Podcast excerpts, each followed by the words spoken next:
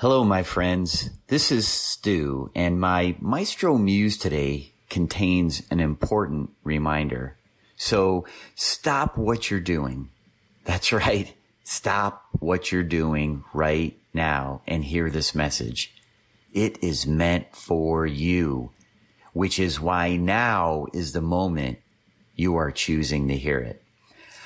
The universe and God is reaching out to you through the beauty of nature, the laughter of a small child, the enthusiastic wag of a dog's tail, or the smile from someone you have not met yet.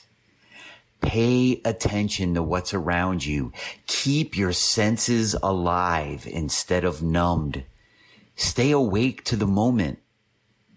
Live your life in moments instead of living in the past.